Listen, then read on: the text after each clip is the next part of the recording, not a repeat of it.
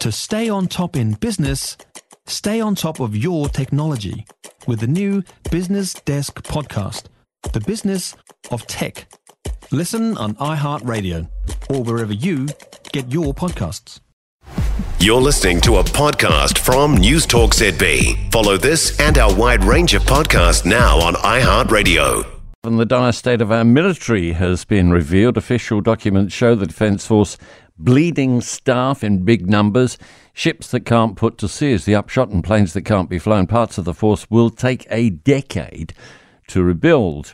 At Auckland University, Associate Professor of Politics and International Relations Stephen Hoadley joins us at News Talk ZB this morning. Good morning. Good morning, Tim. Poor pay, clearly one issue. What else? Well, look, uh, we better we go back to history and find out why this has all happened. This is not new. This has been coming on for the last two decades at least.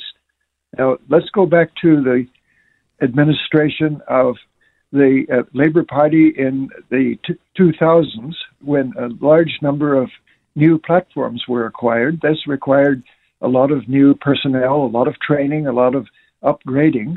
Uh, there was seven new ships for the Navy. There were the 105 light armored vehicles for the Army, upgrades for the Air Force. And this is the beginning of this personnel crunch. I, I think the headline is a little bit exaggerated in the sense that uh, it's not a crisis at the moment, it is a difficulty, but it's one that's been building gradually over the years as the tempo of exercises has increased, as the relationship with the United States was restored and more opportunities to work abroad uh, appeared and, in fact, were requested by New Zealand's partners and allies. Then, of course, came the, uh, the COVID, which uh, reduced training time and a lot of upgrading that should have taken place did not take place. Then there was the general neoliberal uh, uh, uh economic policies of the Roger Douglas that separated the private sector and accelerated their salaries uh, above those of the public sector, so, that is, including the military. So this goes finally, way, way back. Yes, and well, then finally there was the uh, the COVID uh, occasioned the spending to restore uh, some semblance of economic stability, and that created the inflation, which uh, further eroded the purchasing power of the Defence Force and the ability to pay their personnel. All right. What will our allies make of this, or uh, do you suspect they already know? Well, they already know because the Chief of Defence Force, going back to the Helen Clark uh, administration uh, 20 years ago, have continually reported this uh, growing problem to the Minister of Defence. Ministers of Defence uh, have shared their views with their counterparts abroad. Many other governments are facing very similar problems of retention as their private sectors, under the more globalization, uh, liberalization policies, uh, have uh, uh, increased their salaries and outrun the salaries available for the public service. And so New Zealand is not entirely alone.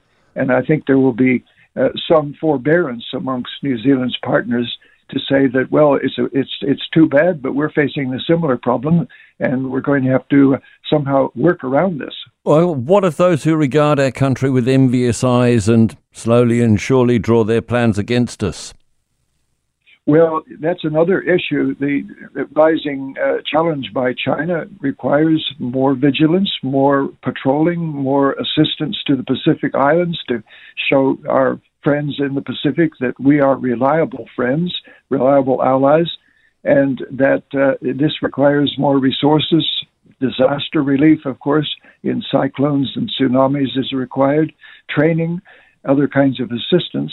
Uh, and then there's the uh, the rising crisis in the Gulf of Aden and uh, the uh, Bab el Mandab Strait, for example. Uh, Australia has been asked to send a ship. They're not able to send a ship. The Navy says we can send a ship, but uh, Prime Minister says no, we're not going to send a ship. We'll send intelligence.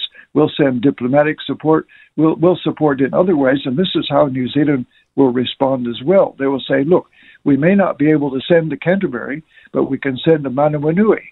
uh, we may not be able to send uh, a, a, a, an aircraft, uh, but we can use commercial aircraft, or we can maybe uh, ask the Australians to transport troops to mm. a new trouble spot. So there are ways to work around this personnel shortage. Nothing on defence, though, in the first 100 days plan of the new government. Is it the priority it ought to be? Well, listen, uh, yeah, let's look at the cabinet just for a moment. Uh, there are 20 uh, members uh, in cabinet. There are eight members outside of cabinet. Each of them is assigned a portfolio, and those, each portfolio requires expenditure. They're all going to be clamoring with uh, Prime Minister Luxon for their priority, and uh, it, it, it, certainly Judith Collins, the Minister of Defence, uh, is going to be clamoring. But remember that Judith Collins is also the Attorney General. She's the head of the GCSB and the SIS, Science and Innovation and Technology, Space, mm, mm. and I understand. Yeah, I take. She's going to have to, I take your point. that does kind of send a message, doesn't it, about the significance with which it is viewed in the government. Thank you so much for your time this morning, Stephen Hoadley at Auckland University. For more from News Talk ZB, listen live, on air, or online, and keep our shows with you wherever you go with our podcasts on iHeartRadio.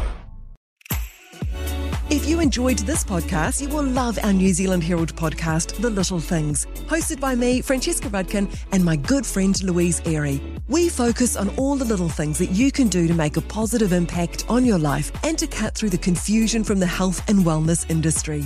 Join us every Saturday to hear from the experts for all the tips and advice you need. Just search The Little Things on iHeartRadio or wherever you get your podcasts.